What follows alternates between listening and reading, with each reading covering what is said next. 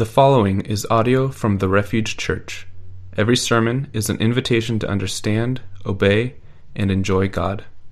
More information about the Refuge Church is available at therefugechurch.us.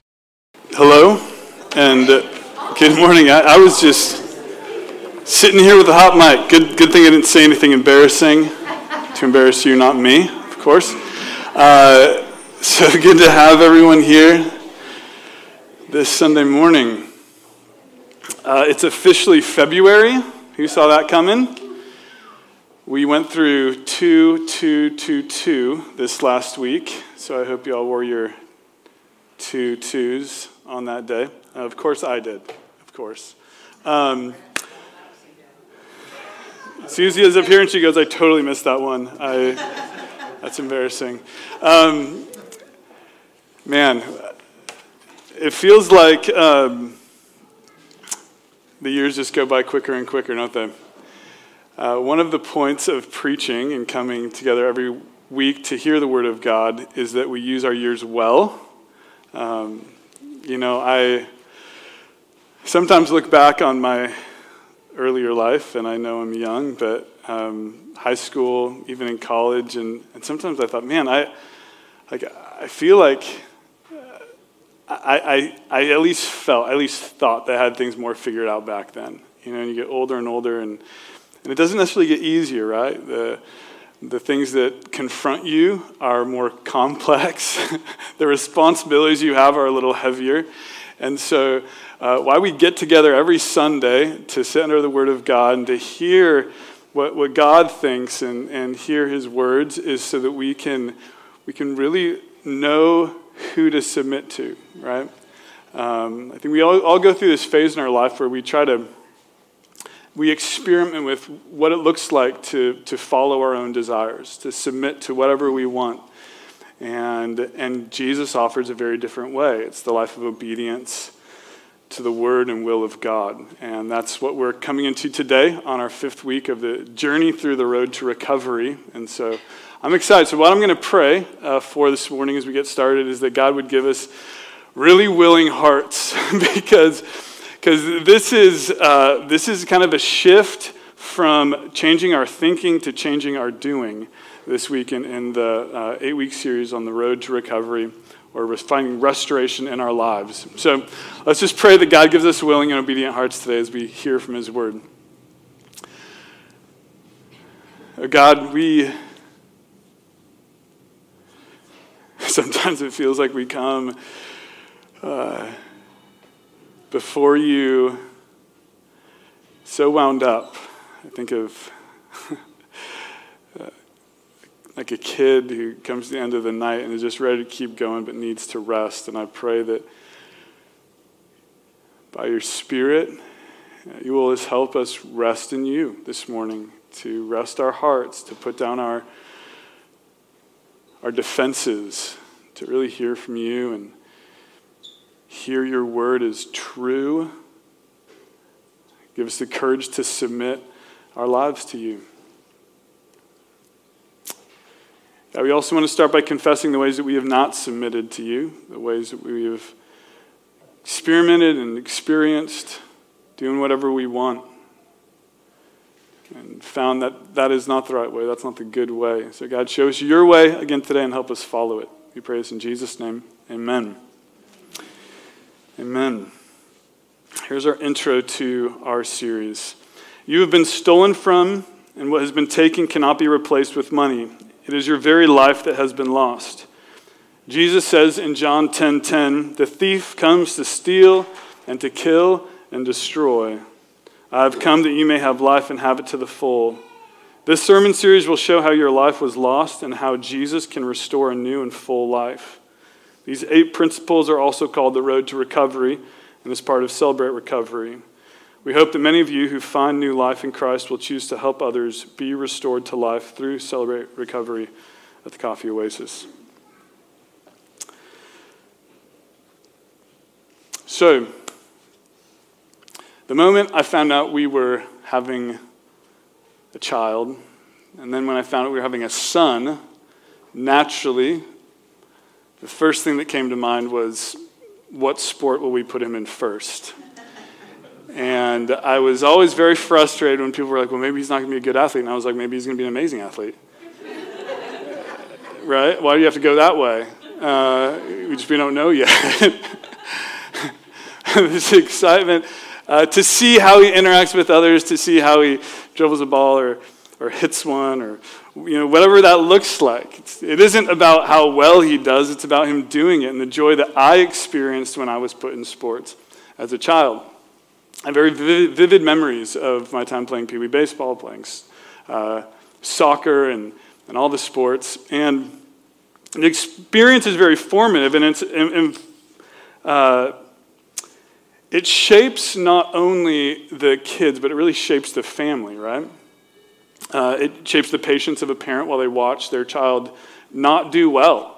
For like that's how everybody starts. We all start whiffing the first time we try hitting a baseball, or a, uh, you know, the first time we try to dribble, we trip over the ball. That's the the nature of the experience.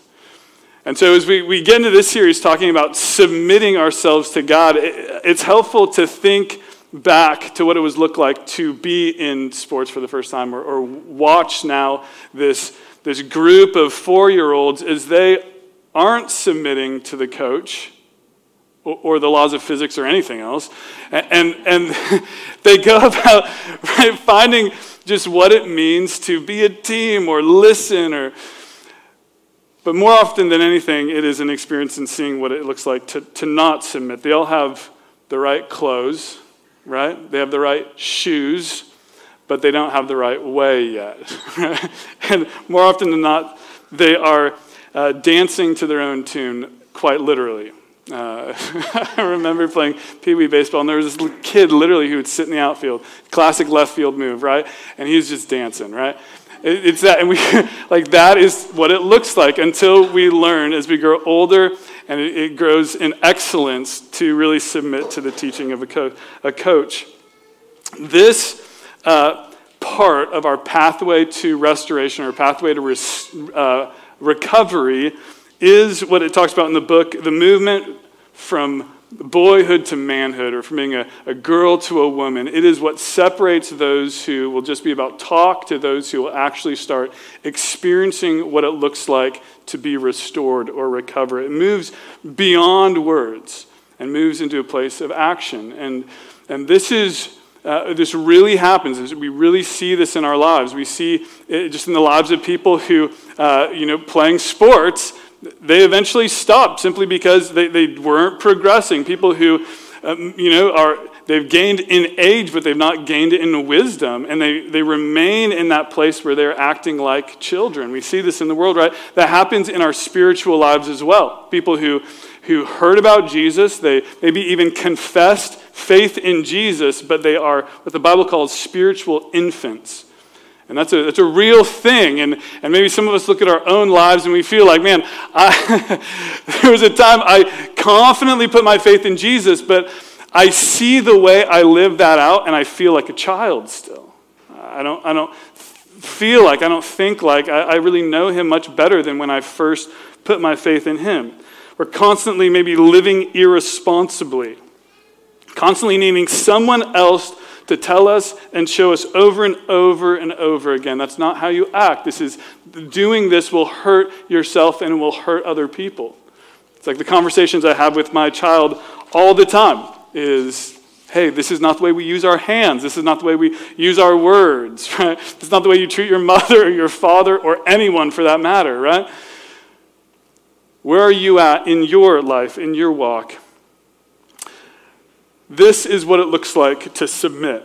It's not the question of should you submit, it is who you're submitting to. Are you submitting to your desires and your own impulses? Are you submitting to God and His way? The very simple definition of submitting is to put yourself under authority. Whose authority are you under? And let me tell you, if you don't know this already, if you put yourself under your own authority, you will find yourself very lost because you'll find yourself over and over going, I don't know. I don't know the way forward. Whose authority are you under? Are you putting yourself under God's authority or are you ultimately rebelling against God's authority? So, Like every week, I'm going to work our way here. I'm sure you're already wondering, like, man, this is tough. Should I like take a bathroom break? Stick with me. We're going to find our way forward in Principle 5. So we started um, now six weeks ago, right? Counting Worship Sunday, we started in Principle 1, and that was I am not God. Realize I'm not God. I admit that I'm powerless to control my tendency to do the wrong thing and that my life is unmanageable. Man, that, that was where you kind of you can start breathing. I can admit I can't manage this. my life is out of control on my own. I'm not God. Principle two God is real. Earnest, earnestly believe that God exists and that I matter to him and that he has the power to help me recover. Uh, man, that feels so good after you say, I can't do it. I, my life is unmanageable, that we can turn and say, man, I believe that God has the power to help me. The one who created everything, the world and everything in it, has the power to speak into my life and, and help me change. The third is I'm committing to Christ. Consciously choose to commit all my life and will to Christ's care and control. Commit to follow him. And the, the fourth being confession. Confess to God openly examine and confess my faults to myself, to God, and the person I trust. We talked about those as the, the three directions of relationships, right? I'm going to live in that relationship with God, with others, and with myself. What does it look like to, even with myself, live in confession, live in, in honesty? Now, we've moved from confession to this, this place of submission because in confession, we recognize if we really understand what it looks like to repent and to be forgiven, that the past is gone. There's this freedom that comes from confession, right? To be able to say to God, Look, uh, God, you know me. You actually know more than I even know how to confess. All that is forgiven, done away with, gone. But Many of us remain scared by the future. I know that my past is taken care of, but what does the future hold if all I've known is the behavior that keeps getting me in trouble? Amen? Right? We're like, we've got to that point. We're like, I'm so happy that God looks at me, He's not mad at me, He loves me, He cherishes me. But I just don't know what my next step is. I don't know what tomorrow will hold if, if all I know is making mistakes or hurting other people or hurting myself over and over again. Well, this is where confession must move to obedience, and that is what we call submission, where confession, the forgiveness from the past, moves to obedience, and I'm, I want to walk faithfully in the way of God into the future. this movement often is not the expectation of what it means to be a Christian, and that's wrong. A.W. Tozer says this really helpfully. He says, uh, he expressed his feeling that a notable heresy has come in throughout evangelical circles, widely accepted that we humans can choose to accept Christ only because we need him as Savior and that we have the right to postpone our obedience to him as Lord. He calls that a heresy. What he means is just wrong thinking. It's wrong for us to think and to hold. And, and so many who, who say, I'm a follower of Jesus, believe that it is possible to go, I'm forgiven, I need Jesus as Savior, but I don't need to then obey what he is saying. And that's the movement from from uh, principle four to principle five, from confessing to God to then submitting ourselves completely to what He says. What does it look like to live a life of obedience? And principle five is defined this way voluntarily submit every change God wants to make in my life and humbly ask Him to remove my character defects. Submit ourselves to God. How do we do this? Well, the Bible shows us the way. So I'm going to spend our time now just unpacking James 4 1 through 10. And um, if you want a helpful read over just what practically, day to day, it looks like to be a follower of Jesus, James is a great book for that. I think later this year we're actually going to do a sermon series on James, just practical Christianity. It's so good. So, um, if you've got a Bible, follow along with me. James chapter 4 starting in verse 1, says this What causes fights and quarrels among you? Don't they come from the desires that battle within you? You desire, but do not have, so you kill, you covet. But you cannot get what you want, so you quarrel and fight. You do not have because you don't ask God. And when you ask, you do not receive because you ask with wrong motives, that you may spend what you get on your pleasures. You adulterous people, don't you know that friendship with the world means enmity with God? Therefore, anyone who chooses to be a friend of the world becomes an enemy of God. Or do you think Scripture says without reason that He jealously longs for the Spirit He has caused to dwell in us? But He gives us more grace, and that is why Scripture says God opposes the proud but shows favor to the humble. So submit yourselves then to God. Resist the devil, and he will flee from you.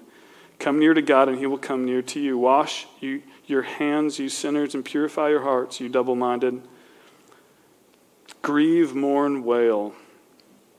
Change your laughter to mourning and your joy to gloom. Humble yourselves before the Lord, and he will lift you up. Humble yourselves before the Lord, and he will lift you up. Now, this verse is not a real pick me up. I mean, and it, it, it actually says, grieve, mourn, and wail. So, you know what we're getting into. Some real honest stuff here. And it dives right in. Why are you fighting? Man, uh, don't you feel like this, this, these verses should have just been like the banner over 2020, right? Why are you fighting? Why are you fighting? Thankfully, it goes on to ask. We feel like we need to argue. It says because we have wrong motives. We approach our days, our hours, our decisions, our jobs, everything, often just with wrong motives.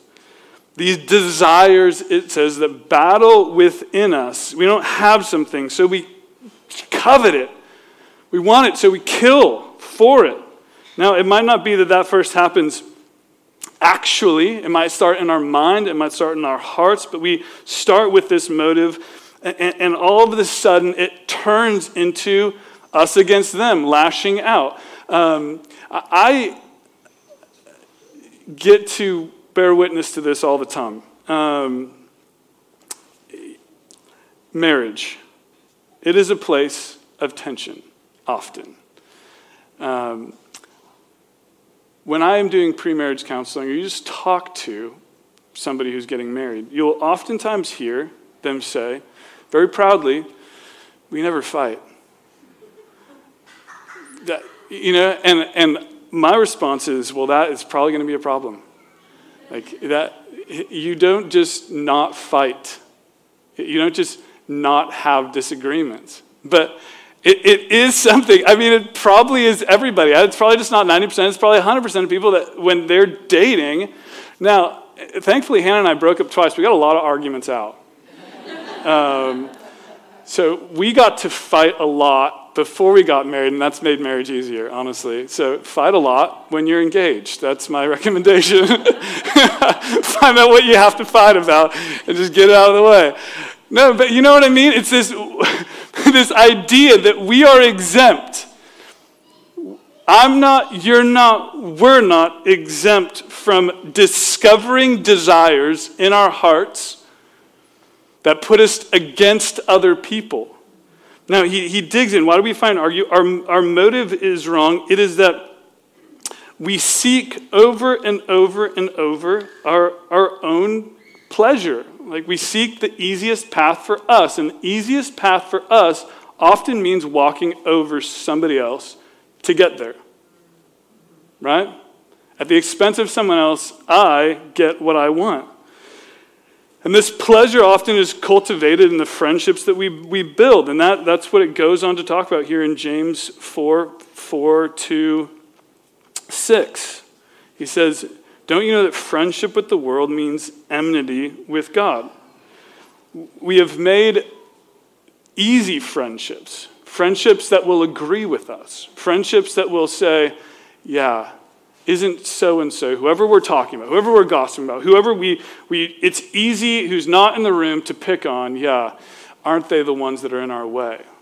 This is why so many marriages do end up falling apart. Oftentimes, it is that we've found friendship with somebody that just agrees with us that our pleasure, our desire should be found, right?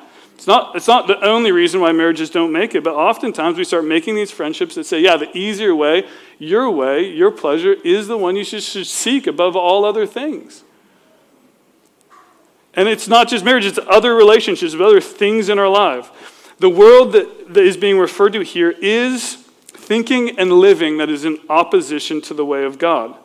The world represents a godless system, one that doesn't see God in his sovereignty, his supremacy, his, his governance over all things. It doesn't acknowledge that at all. Uh, the primary governing factor in the life of the world is your desire.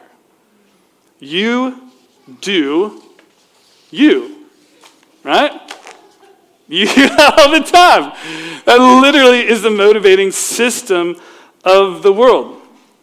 Now, um, when it talks about friendship with the world here, I, you know, I think that can be, um, it's hard to receive because we think of a lot of, like, the world to us just kind of means everything. And that's why we really want to see it as this, this destructive way of thinking that we often let into our lives. Now, um, if it's hard to think about it for ourselves, maybe it'd be easier to think about it, um, as I do most things now, in terms of parenting, right? If you think about this in terms of healthy friendships, think of parents wanting healthy friendships for their kids. Think of the parent who, seeing their child start changing in the behaviors, that they are becoming more distant, more rude because of someone they're spending time with. They don't want to spend time with family anymore. They were raised to say please and thank you. Now they, they don't even say anything, they just grab it. They just want whatever they want, right? When you see that as a parent, you are, and what it says about God here, in, in um, it says that God jealously longs for the spirit that he's caused to dwell in us. God jealously longs for, and is, it is that feeling of a parent who's seeing their child be rude, disrespectful, not want to spend time with their family more, that the parent is jealous for their child, right? A good, loving parent gets jealous for their child and will make decisions. Hey, you're not going to spend time with that friend anymore. And, and what happens typically for the child? You don't understand me, right? It's just like, like what comes up within us is, oh, Elliot's back there screaming with me, right? It's this, is this feeling of you don't get me. I'm not going to submit to you. You don't understand the right way. I'm going to submit to who? King me. King me. That's, that's where I'm going to submit. That's where I'm going to place my. And what motivates this, and it's called out, what motivates this is pride. We think we know better. Pride, pride, pride. That's all it is. The scary thing is, that once we have gone down the road of pride, we do not know how to change course. We just do not know how to change course. Once, once we've stopped submitting to God and we've submitted to ourselves, it is impossible, it's impossible to change course and start just on our own way, submitting to anything else other. So it's pride. And the proud will never experience freedom from hurts, habits, and hangups. The proud will never experience freedom from hurts, habits, and hangups. So, how do we move forward? Well, we've had this amazing path helping us along the way. Where does it start? I admit that I'm not God. Let's just start there. I admit that I'm not God. And once that I, I admit that I'm God, I, I'm going to start by recognizing then who God is.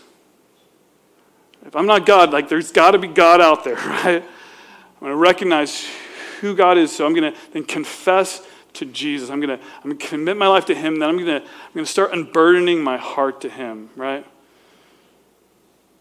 It's a good step in the right direction. And, and God is so faithful and just and so eager to receive those that come to Him like that. But I'll tell you what happens next God is not going to be satisfied with you stopping right there.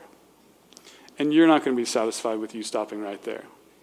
The next step is submitting to Him. So, so you come to Jesus. I'm, I'm not God. I need you. I'm going to start looking through the ways that I've hurt myself and hurt other people in my life. I'm going to confess those things. But God, now I want to hear what you think.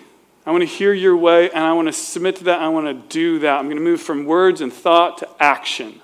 I'm going to submit myself to you. And the path to submission is this James 4 7 to 10. Submit yourselves then to God, resist the devil, he will flee from you. Come near to God, and he will come near to you. Wash your hands, you sinners, and purify your hearts, you double minded. Grieve, mourn, and wail. Change your laughter to mourning and your joy to gloom. Humble yourselves before the Lord, and he will lift you up.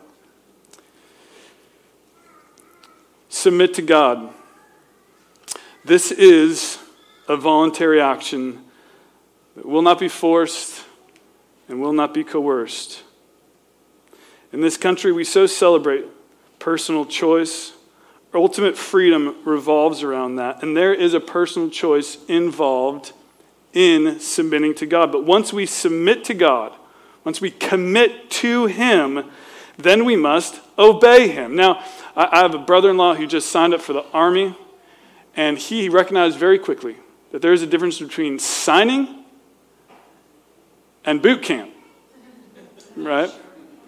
Like you can get excited about signing, and I don't know, I've, I've not served. Um, I admire those that do. Um, and I'm sure you know way better than what I'm talking about that there's a difference. There's almost an excitement probably to signing, right? Like, man, I'm part of this branch, I'm, I'm doing this.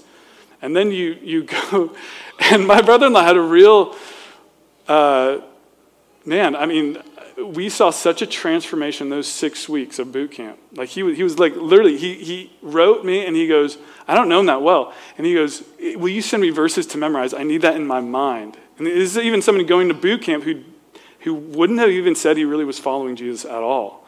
And he was like, I need something to hold on to because at boot camp, from my understanding, you literally are broken, right? You are taught no longer to submit to yourself, but you are taught to submit to commands.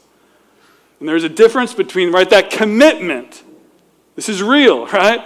That commitment. Oh, I'm excited. I'm going to join.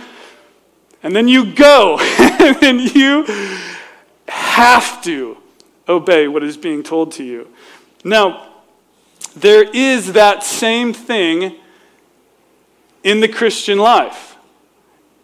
You can say, I follow Jesus, I commit to him, but then you must act according to what God is asking of you if you want to fully live in him. Proverbs 3 6 says, In all your ways submit to him, and he will make your path straight. Your path will remain incredibly crooked if you're not learning to listen to the commander in chief, Jesus. And what does he say? Right, that's why it's so important then to read the Bible. And, and he has these these ways he just crystallizes it. God just crystallizes what we should do. He gives us the Ten Commandments, right? Don't have any other gods before me. Don't make any graven images. Don't commit adultery, right? Don't bear false witness. Honor your father and mother. These things that he's like, do these things.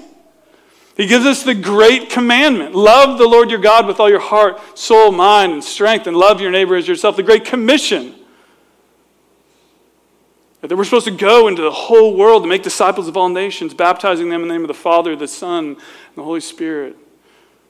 Teaching them to obey everything that Jesus has commanded us. And surely He will be with us to the very end of the age, right? He's crystallized it here in His words, but how often do we go, man, I just don't know what God wants me to do?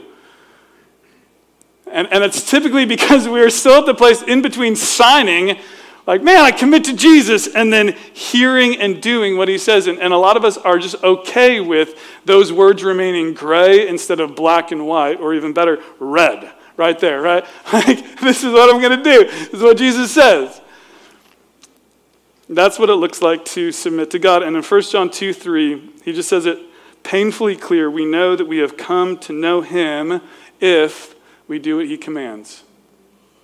How do you know you have come to know Jesus. It's not, I said something, it is, I am doing something. I literally am, I'm keeping his commands, I'm actively. And that's why I think oftentimes, and we, we hear this all the time, people want this affirmation. People literally come to me wanting me to tell them whether or not they're a follower of Jesus, and I cannot do that. I, I that's not something I am able to do as a pastor. What affirms for us that we're following him is if we are hearing his words and obeying them, right? Um, I'm not saying those living in perfect obedience are the only ones following Jesus. I'm just saying there's not going to be the affirmation that I am.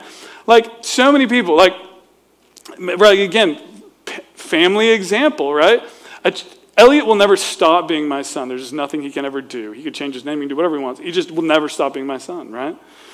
But if he does those things, will he still feel like my son? Will he be able to, to say proudly, man, I love my dad and mom? No.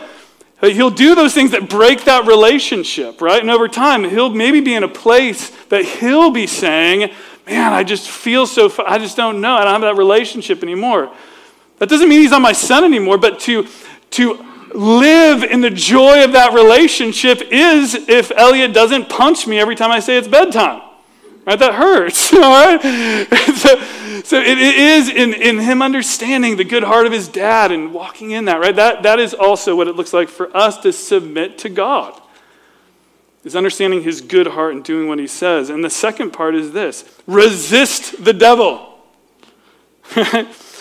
The devil, it says in 1 Peter, is a roaring lion seeking whom he can devour. Rebellion is the way of the devil. The devil has been rebelling from the beginning, and he will tempt us to rebel. Those who are wanting to remain faithful, he will show you opportunities to not be faithful. And it oftentimes doesn't begin with the worst thing, it's the tiny little cheat. Right? You don't start with murder, you start with hating somebody in your heart. You don't start with committing adultery in the bed, it starts in the mind, right? That is where it starts. It's the tiny cheat where you have to resist the devil and make him flee from you. Know the work of the devil, know how he stirs up rebellion and animosity between people, and remember that you are in a war. Right? I mean, going back to our military example, right? You're in boot camp not thinking, I'm training for a life of peace and tranquility. No, the only way to fully live into that is understanding that there's a conflict. And many of us uh, constantly find ourselves surprised by how quickly and easily we'll give in to the temptation of Satan because we just imagine we're supposed to be comfortable and we try to live in that comfort, right? Not remembering that the devil is a, a roaring lion seeking who he can devour. Now, it doesn't end there. The third step is this it says here, Come near to God, and he will come near to you. Submission is not something you do alone, it's something you get a lot of help with. It's something that you do with God by coming close to Him, by being near Him. And every single Christian, from Billy Graham to seven year old Billy down the street who's learning to ride his bicycle all needs intimacy with God to be faithful and submitting. Right? Everybody.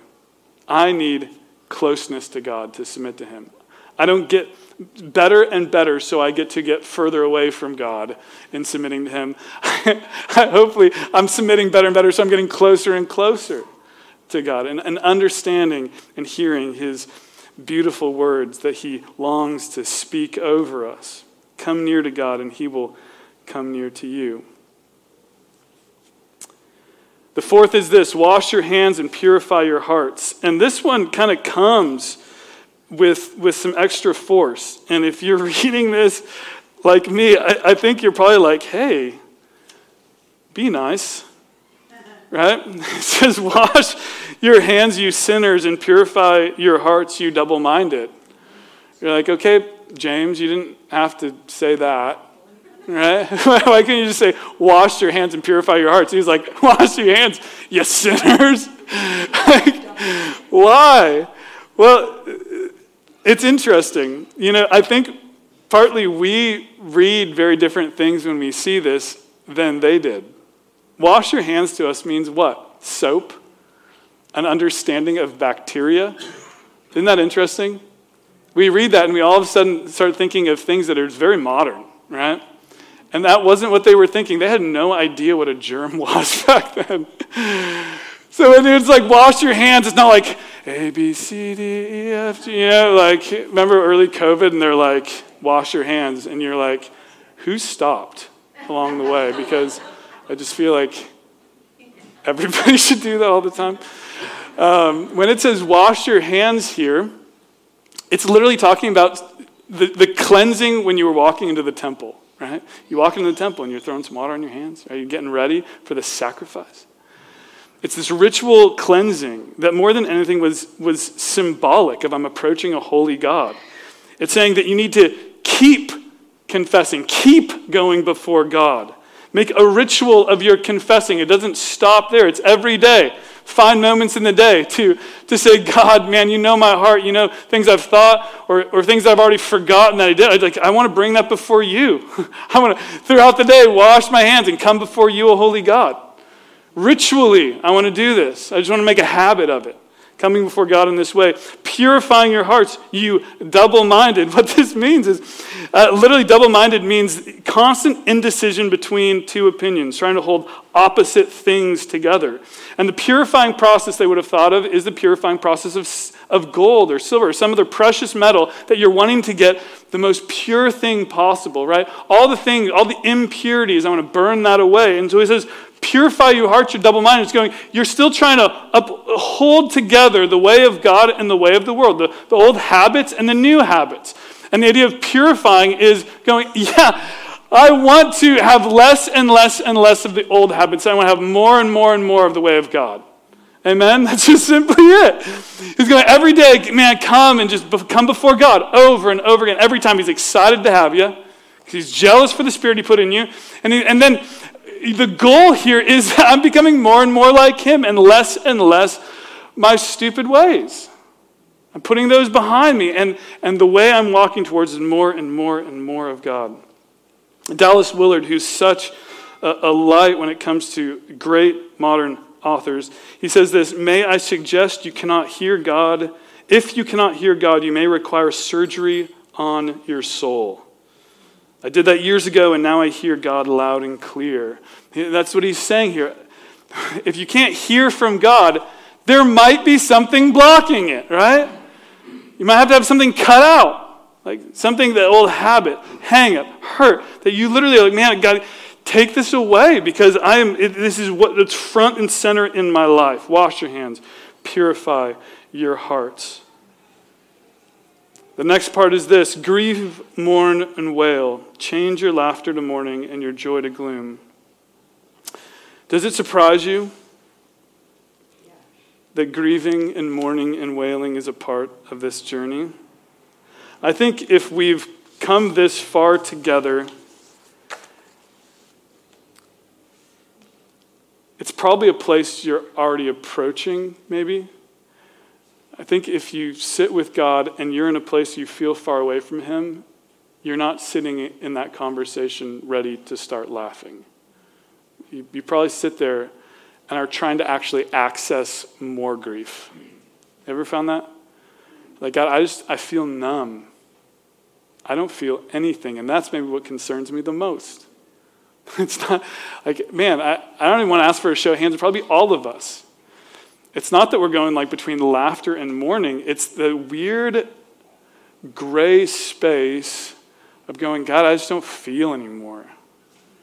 And, and, and I think probably what we start seeking isn't, I want to start laughing, but I want to get to the root of it. I, want, I need a good cry over. I, like, I want to get rid of this stuff that's been keeping me from you for so long.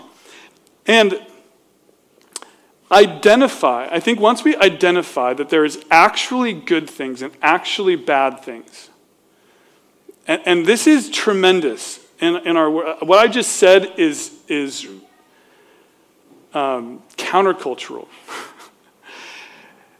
Happiness is not a chemical reaction alone. Feelings can be. That's God made us very complex.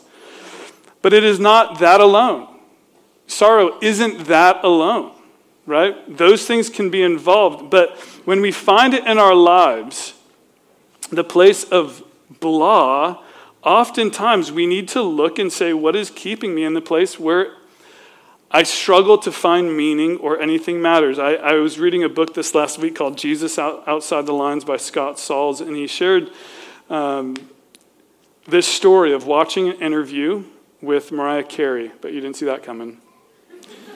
it says at the time she was in her late 20s and she had accumulated more number one hits than anyone except Elvis and the Beatles. And then the interviewer asked if there was anything left for her to accomplish, and she sat quietly for a moment and replied, Happiness. The interviewer was thrown off by the answer and asked how it could be true. How, was such great success, so much talent, so many hits, so many fans, so much applause, so much money, could you not be happy? And she didn't have to think long. Right away, she looked at the interviewer and she said she could hear a thousand praises and then just one criticism. And the one criticism would overrule the thousands of praises and would wreck her emotionally. See, the invitation to submit to God looks at your life and your desire for happiness. We desire to be happy. That's a good thing. And it, God says that matters. But the path to that isn't here to happy. The path is here to finding out God, see my heart, see what's in me. Search me and know me. And that's why it says in Matthew 5 4, happy are those who mourn because they will be comforted. Happy are those who are sad and don't seek false comfort. Happy are those who are sad because of a hurt habit or hang up and they seek comfort in the right place. They seek comfort in Jesus.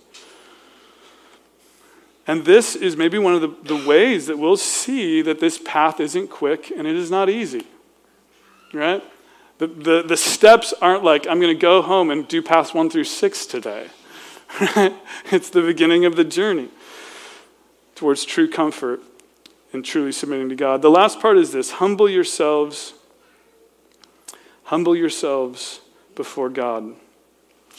It says, God opposes the proud, but gives grace, shows favor to the humble. C.S. Lewis said really helpfully humility is not thinking less of yourself. It's not thinking, I'm stupid, I'm dumb, I wish I, I should just do better. That's not it. That's not humility. Humility is, he says, thinking of yourself less.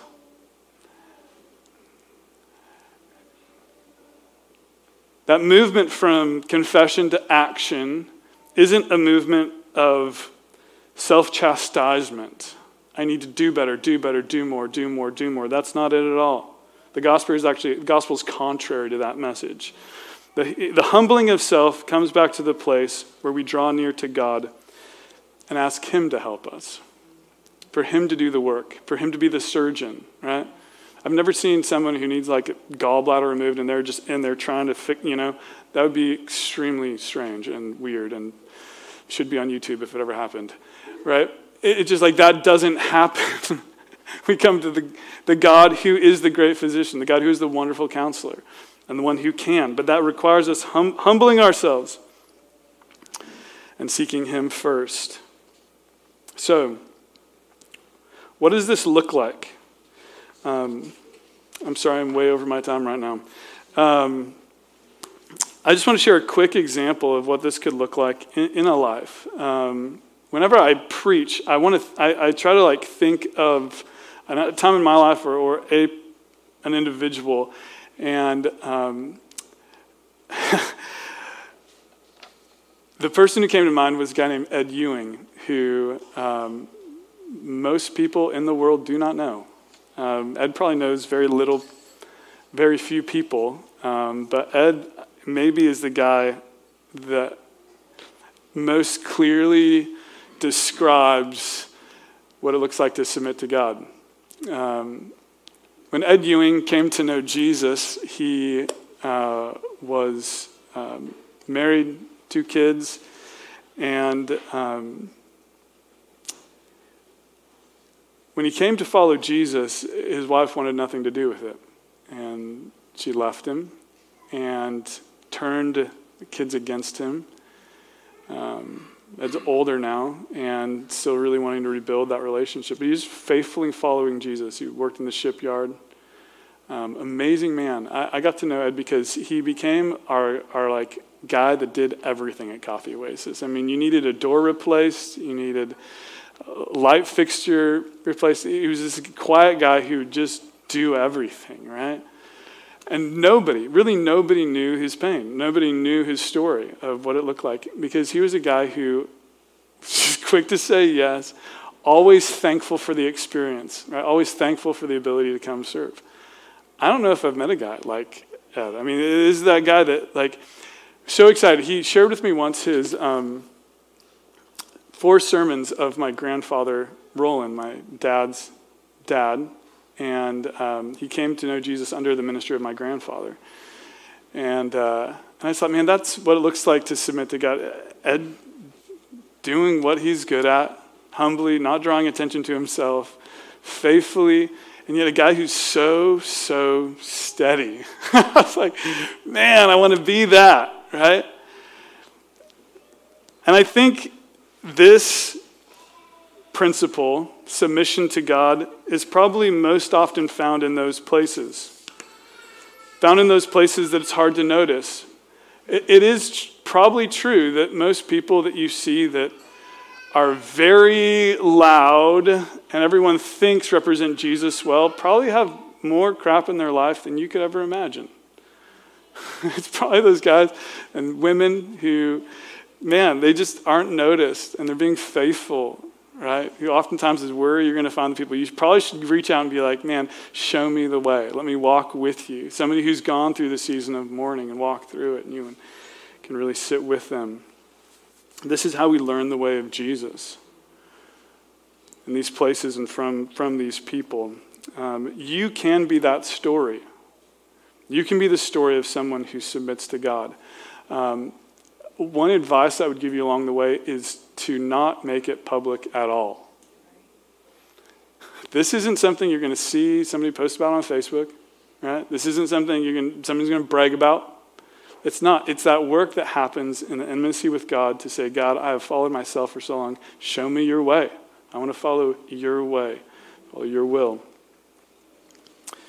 This is how we follow Jesus' words and turn everything we've said into action. And I promise you, you can do it if you draw near to Him. Let me pray for us.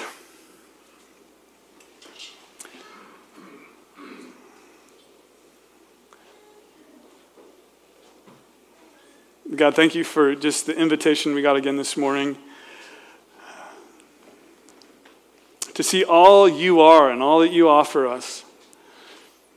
The way you work isn't to constantly come to us and remind us of our faults and our failures. You're coming. When we see you, when we see your holiness, I know that just comes to the surface of our hearts. And you're coming ready to forgive, and, and you are coming faithful, and you're coming excited to show us the way home and to welcome us home. And I pray that we will take you up on that invitation. Uh, we'll move from that place of confessing to the place of submitting we will see parts of our life transformed and becoming like Jesus, not to the fanfare of other people, but simply satisfied in our hearts, knowing that we are yours. You love us so much. And for all these things in Jesus' name, amen. Amen. Um, we are going to take communion together while we sing and invite you to do that, remembering uh, Jesus, on the night he was betrayed, this is always uh, a great opportunity to um, immediately put into practice uh, what we've heard in the sermon. And, and it's just remembering Jesus, the one who, knowing all that you are, took your sin and took your shame, and it was put to death with him on the cross. And when he was raised to new life, he gave you proof that you can be raised to life, new life as well. So, remember Jesus who took the bread and broke it, said, This is my body broken for you. Took the cup and said, This cup is the new covenant in my blood. So I invite you to, to take that. Go back and take that as we, we sing together. Also, if, you, if you'd like to be prayed for, Ibrahim is over here on the side. Would love to pray for you. Thank you.